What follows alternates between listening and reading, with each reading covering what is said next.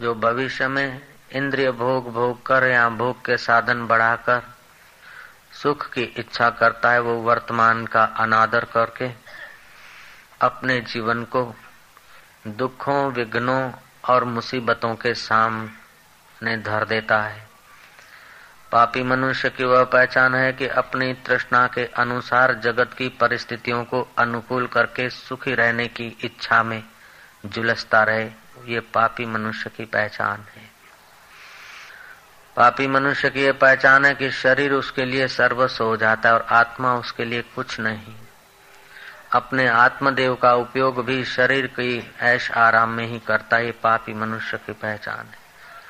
उसके लिए शरीर सर्वस्व है, लेकिन शंकराचार्य ना कहते अंगम गलितम पलितम मुंडम, अंग गलित हो जाएंगे, चपरा सफेद हो जाएगा, दांत गिर जाएंगे, नाक का टेरवा टेढ़ा हो जाएगा, आंखें भीतर घुस जाएगी, याद शक्ति क्षीण होने लगेगी, जठरा मंद होने लगेगी, पैर लड़खड़ाने लगेंगे। हे तृष्णावान मानव, तू सावधान हो जा, बाजी तेरे हाथ में है, अभी तू अपनी बाजी सवार ले भैया, नहीं तो तेरे ये मित्र और तेरे ये पुत्र, तेरे बहू और तेरे बेटे, तेरे रुपए और पैसे तेरा साथ नहीं देंगे।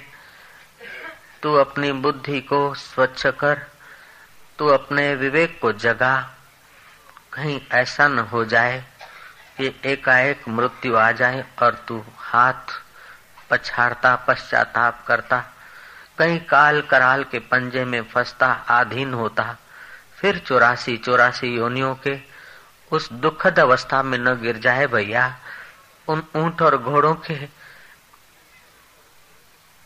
पशु और पक्षियों के तुच्छ गर्भों में कहीं तुझे भटकना न पड़े।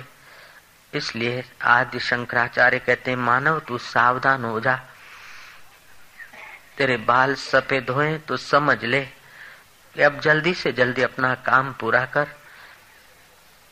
तेरे दांत एक हाथ गिर रहे हैं तो तू समझ ले कि अब संसार के विषय तेरे लिए नहीं, तेरे लिए तो संसार का स्वामी है, तेरे लिए तो परमात्मा है। तू तृष्णा को पोष मत, वासना को पोष मत, देह अध्यास को पोष मत, विषयी पुरुषों की बातों को पोष मत, विषयों के संग से अपनी सत्यानाश मत कर। तू तो निर्विषय, निर्लोभी, निरअहंकारी, निर्द्वंद पद में स्थित जो महापुरुष हैं, उनके वचनों को विचार, उनके जीवन को देख। शंकराचार्य, रामानुजाचार्य, कबीर जी, नानक जी, अरे सूरदास जैसों को देख। विषय वासना से मन इधर उधर गया तो विषय इंद्रियों को कैसी कड़ी सजा देकर सूरदास ईश्वर में तल्लीन हुए। ए मानव, तू इंद्रियों को इतनी सजा दे ऐसा हम नहीं कहते, लेकिन अपने आप को तू अंधकार में मत रख। तेरे देखते देखते इस संसार से कई मरकर निराश होकर चले गए, तेरे सुनते सुनते कई लोग रवाना हो गए। तू कभी कभी सादृश्य योग कर, कभी कभी शमशान में जा और अपने मन को बता कि देख आखिर तेरा ये हाल होने वाला है। ए मेरे मन, ये हाल हो जाए उसके पहले तू आशा तृष्णा की पाश, तू विषय वासना की पाश विवेकवती बुद्धि से काट। जैसे उदालक आशा तृष्णा को काटने के लिए विवेक का सहारा लेते हैं, वैराग्य का सहारा लेते हैं। वैराग्य और अभ्यास अगर दोनों साथ में चले, वैराग्य से तो आशाएं कुछ कम होती है, अभ्यास अगर न करें तो आत्म सुख न मिलने के कारण फिर संसार की आशा में आदमी गिर पड़ता है। इसलिए वैराग्य के साथ अभ्यास की आवश्यकता है। संसारी विषयों से तू वैराग्य कर और परमात्मा रस पाने का तू अभ्यास कर। अभ्यासेन तू कौन्तेय वैरागेण गृह्यते। श्री कृष्ण कहते हैं, हे अर्जुन, कुंती नंदन, कौन्त्य माना तीक्ष्ण बुद्धि, तीक्ष्ण मति वाले कुंता जी के पुत्र, तू अपनी तीक्ष्ण मति का, मातृ शक्ति का उपयोग कर। तू हे कौन्त्य, तू अपनी तीक्ष्ण बुद्धि का उपयोग कर। विवेकवती बुद्धि का उपयोग कर अभ्यास और वैराग्य से तेरा मन एकाग्र होगा। अभ्यास और वैराग्य से तेरा मन परमात्मा पद में स्थिर होगा। एक तरफ इंद्रियों का ज्ञान है, दूसरी तरफ बुद्धिगत ज्ञान है, मन बीच में है। थोड़ा सा अभ्यास करे तो मन बुद्धि में स्थिर होता है और बुद्धि निश्चल पद को पाकर परमात्मा में स्थिर होती है। उदालक प्रणव का जाप करते अर्ध मात्रा में स्थित होता है। उदालक की दृष्टि जब स्थिर होती है तो कभी प्रकाश दिखता है, कभी पीला प्रकाश, तो कभी धुम्मस, तो कभी श्वेत, तो कभी नीलवर्ण, लेकिन उदालक इन प्रकाशों में नहीं रुकता। उदालक तो प्रकाशों का जो भी प्रकाशक है उस परम पद में जाने का यत्न करता है। वो महाबुद्धिमान उदालक सत्य संकल्प सामर्थ्य संपन्न होने पर भी तुच्छ भोग का संकल्प नहीं करता। वो दूसरों को पवित्र करने वाला महाबुद्धिमान उदालक ध्यान मग्न रहता है। ने में आकाशचारी सिद्ध आते हैं, उसकी प्रशंसा करते हैं। गंधर्व आते हैं, उसका आदर करते हैं, पूजन करते हैं, सत्कार करते हैं। उदालक उनको अतिथि समझकर उनका सत्कार करते हैं। सिद्ध कहते हैं कि चलो तुम्हारा तप खूब हो गया, अब स्वर्ग चलो, स्वर्ग की ललनाएं तुम्हारी सेवा करेगी, तुम खूब स्वर्ग के भोग भोगो, तुम निष्पाप हो गए हो, तुम पुण्य आत्मा हो गए हो। उदालक उनको अतिथि समझकर अनादर नहीं करता, लेकिन मन ही मन हंसता है कि थोड़ा सा मन आशा रहित हुआ है तो इतना पुण्य बढ़ गया कि आकाश में विचरने वाले सिद्ध गंधर्व आकर मुझे स्वर्ग के सुख का प्रलोभन देते हैं, लेकिन स्वर्ग के सुख में वो वह विश्रांति कहाँ जो आत्मवेताओं को मिलती है, स्वर्ग के सुख में वह अमृत कहाँ जो कंठे सुधा वसति वही भगवत जनानाम, भगवत जनों के संत पुरुषों के कंठ में जो अमृत बसता है वो स्वर्ग में अमृत कहाँ। स्वर्ग के भोग मुझे नहीं चाहिए। स्वर्ग के भोग तो आशा से जो सत्कर्म करते हैं उनके लिए हैं। मैं तो आशा मिटाने के लिए, आशाओं को पूरी करने के लिए नहीं, लेकिन आशाओं को निवृत्त करके राम तत्व में, अपने स्वरूप परमात्मा तत्व में विश्रांति पाऊंगा। सिद्धों के कहने पर भी स्वर्ग के सुख के प्रति उनकी आशा न जगी, इतना दृढ़ वैराग्य था। समय पाकर उदालक को कई रिद्धि सिद्धियां आप प्राप्त हुई। उदालक की आंतरिक शक्तियां बढ़ने लगी। ज्यों ज्यों आशाएं कम होती है, आशाएं क्षीण होती है, तृष्णाएं क्षीण होती है, त्यों त्यों जीव महान होता है। ज्यों ज्यों आशाएं अधिक होती है, त्यों त्यों जीव तुच्छ होता है। जिसकी आशाएं निवृत्त हो गई है वो निष्काम पुरुष साक्षात नारायण का अंग हो जाता है। जिसने आशाएं छोड़ दी मानो उसने जन्म मरण की फांसी को तोड़ दिया। जिसने आशाएं मिटा दी मानो अपने सारे दुख मिटा दिए। जिसने आशाएं मिटा दी मानो उसने सारे विकार मिटा दिए। जिसने आशाएं मिटा दी मानो उसने अपने कुल के पाप मिटा दिए। जिसने आशाएं मिटा दी मानो उसने जन्म मरण के सारे चक्कर तोड़ दिए। उदालक आशा मिटाने के रास्ते था। आशा बढ़ाने के साधन देने वालों ने प्रलोभन दिए, लेकिन उदालक ने एक भी न मानी। उदालक फिर ध्यान मग्न हो जाए। जितनी देर सुख पूर्वक आत्म समाधि में, आत्म विश्रांति में रहे, फिर मन बाहर आए तो अरण्य में विचरने जाए, फल फलादि ले आए, सात्विक भोजन करे, अधिक न खाए क्योंकि ध्यान में तकलीफ होगी, ध्यान न लगेगा, फिर आशा तृष्णा में गिरने की संभावना है जब तक साक्षात्कार नहीं हुआ। अधिक जगे नहीं क्योंकि ध्यान में फिर तकलीफ होगी, अधिक सोए नहीं।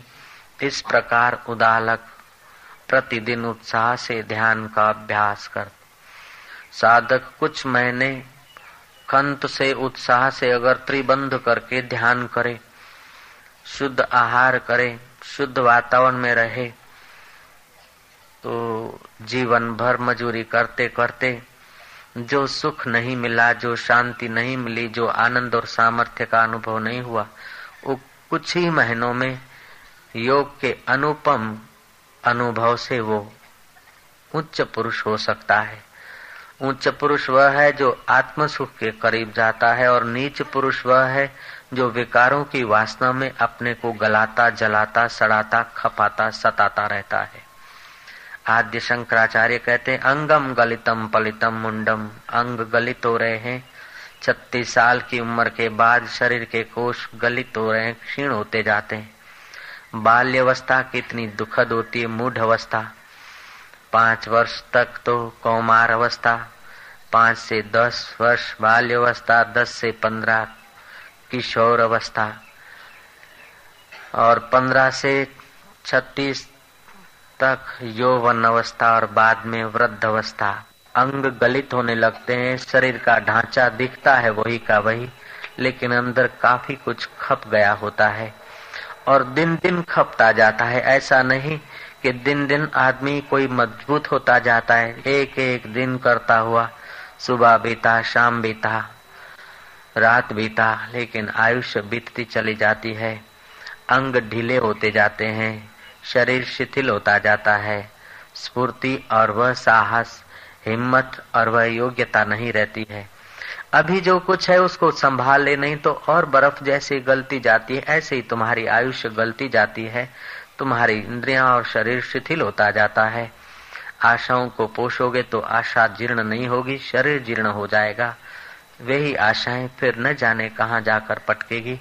इसलिए अगर आशा नहीं मिटती तो राम कैसे मिले, आत्म पद में स्थिति कैसे हो, निसंकल्प समाधि कैसे प्राप्त हो, अपने आत्म पद में विश्रांति कैसे करूं, मरने के पहले अमरता का अनुभव कैसे कर लूं। उस प्रकार के विचारों विचारों में अपनी हल्की विचारों आशाओं को बदल डालता है, वह आदमी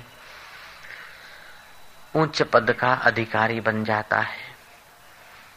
बार बार उदालक अपने मन की निगरानी करते हैं, कहीं सो तो नहीं गया।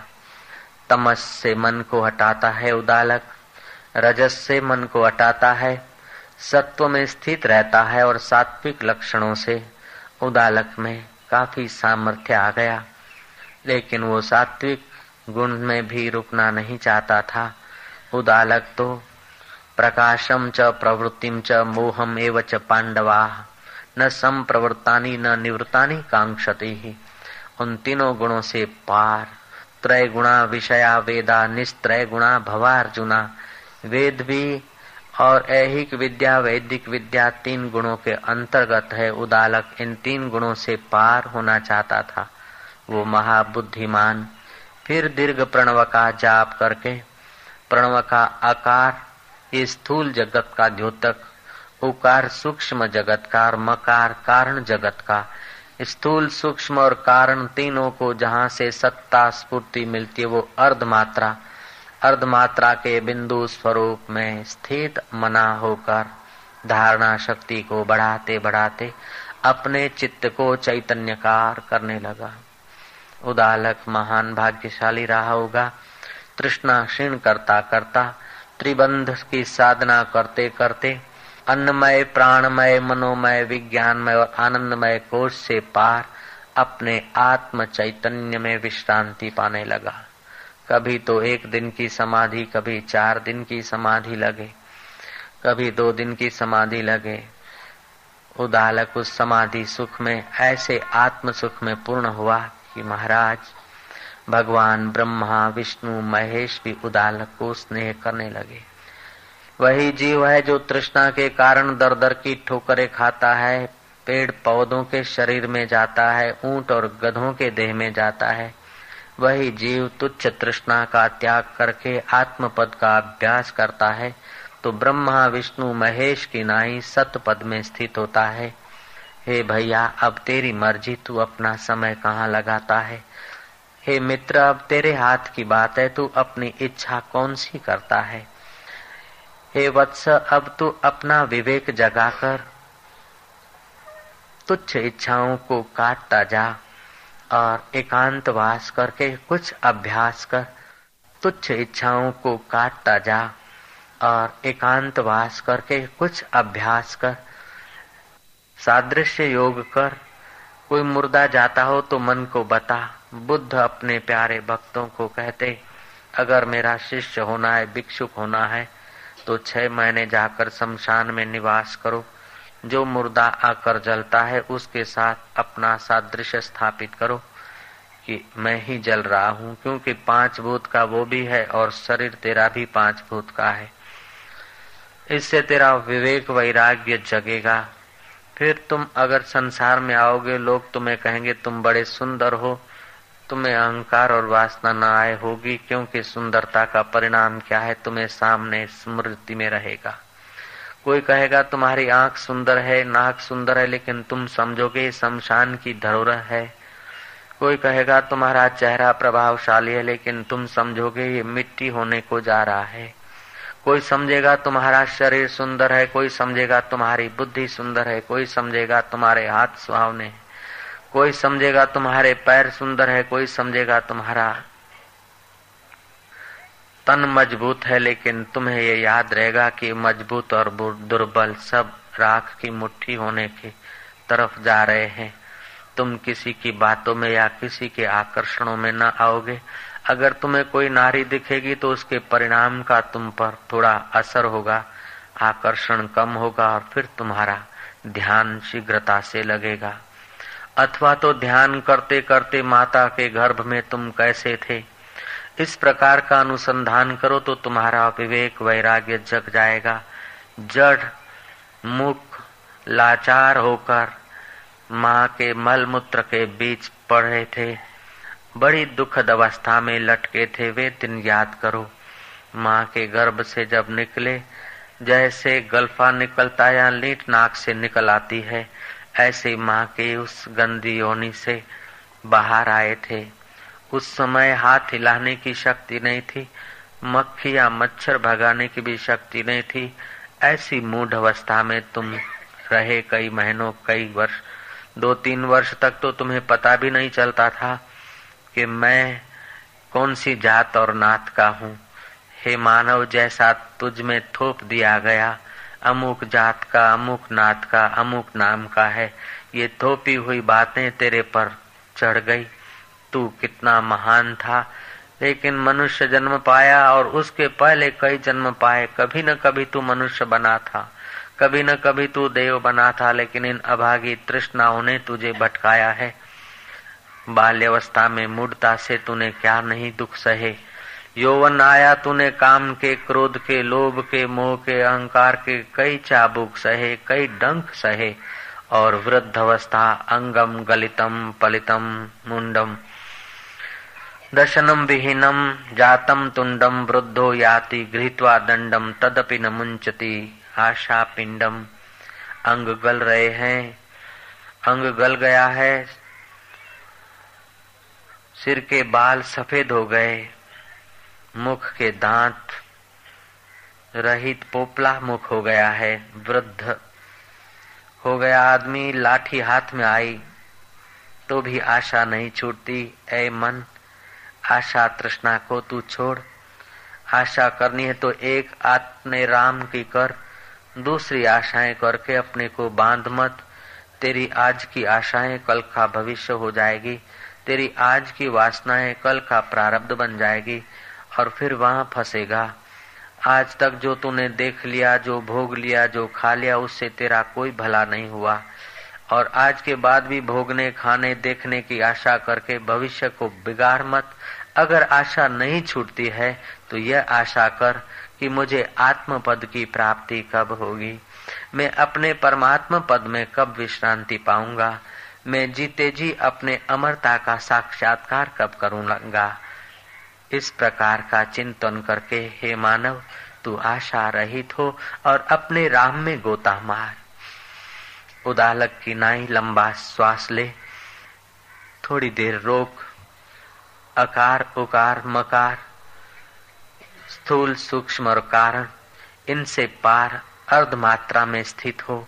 ऐसा तू प्रतिदिन अभ्यास कर तो तू दूसरों को पवित्र करने वाला होगा। लेकिन हे भोला, मानो मैं दूसरों को पवित्र करने वाला हो जाऊं और पूजा जाऊं, ये आशा करके तू अपना बंधन मत बनाना। दूसरे तो है नहीं, दूसरों में जो मैं बस रहा हूं, मैं अपने को सर्वत्र निहार सकूं। मैं आशा रहित जैसे भगवान शंभ सदाशिव अपने सहज स्वरूप में स्थित है। शंकर सहज स्वरूप संभारा, लागी समाधि अखंड अपारा। जैसे भगवान नारायण अपने स्वरूप में विराजते हैं, जैसे ब्रह्मा जी वर्षों पर्यंत अपने स्वरूप में समाहित होते हैं, ऐसे ही मैं भी योगेश्वरों की नाई, ज्ञानेश्वर महाराज की नाई, लीलाशाह बापू की नाई, शंकराचार्य की नाई, जनक की नाई, उदालक की नाई अपने स्वरूप में विश्रांति पाऊं, ऐसी ही इच्छा करना। और कोई प्रलोभन आ जाए तो मानो तू फंसना नहीं, और कोई प्रकाश या चमत्कार दिख जाए ठीक है।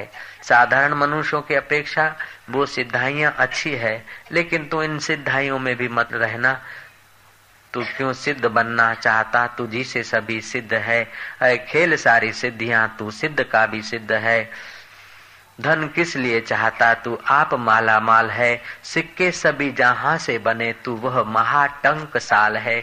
विश्व को जहां से सारी सत्ता सामर्थ्य चेतना मिल रही है, उस चैतन्य स्वरूप अपने स्वभाव में स्थित होना, अपनी महिमा को पहचानना, अपना खजाना छोड़कर दर दर की ठोकरें मत खाना। हे मानव, बाल सफेद हो जाए उसके पहले तू चल पड़, सिर कमजोर हो जाए उसके पहले, बुद्धि कमजोर हो जाए उसके पहले तू यात्रा कर ले, चित्त तेरा दुर्बल हो जाए उसके पहले तू यात्रा कर ले, कुटुंबी तेरी मजाक उड़ाने लगे, युवान युवतियां तेरे से मुंह मोड़ने लगे उसके पहले तू यात्रा कर।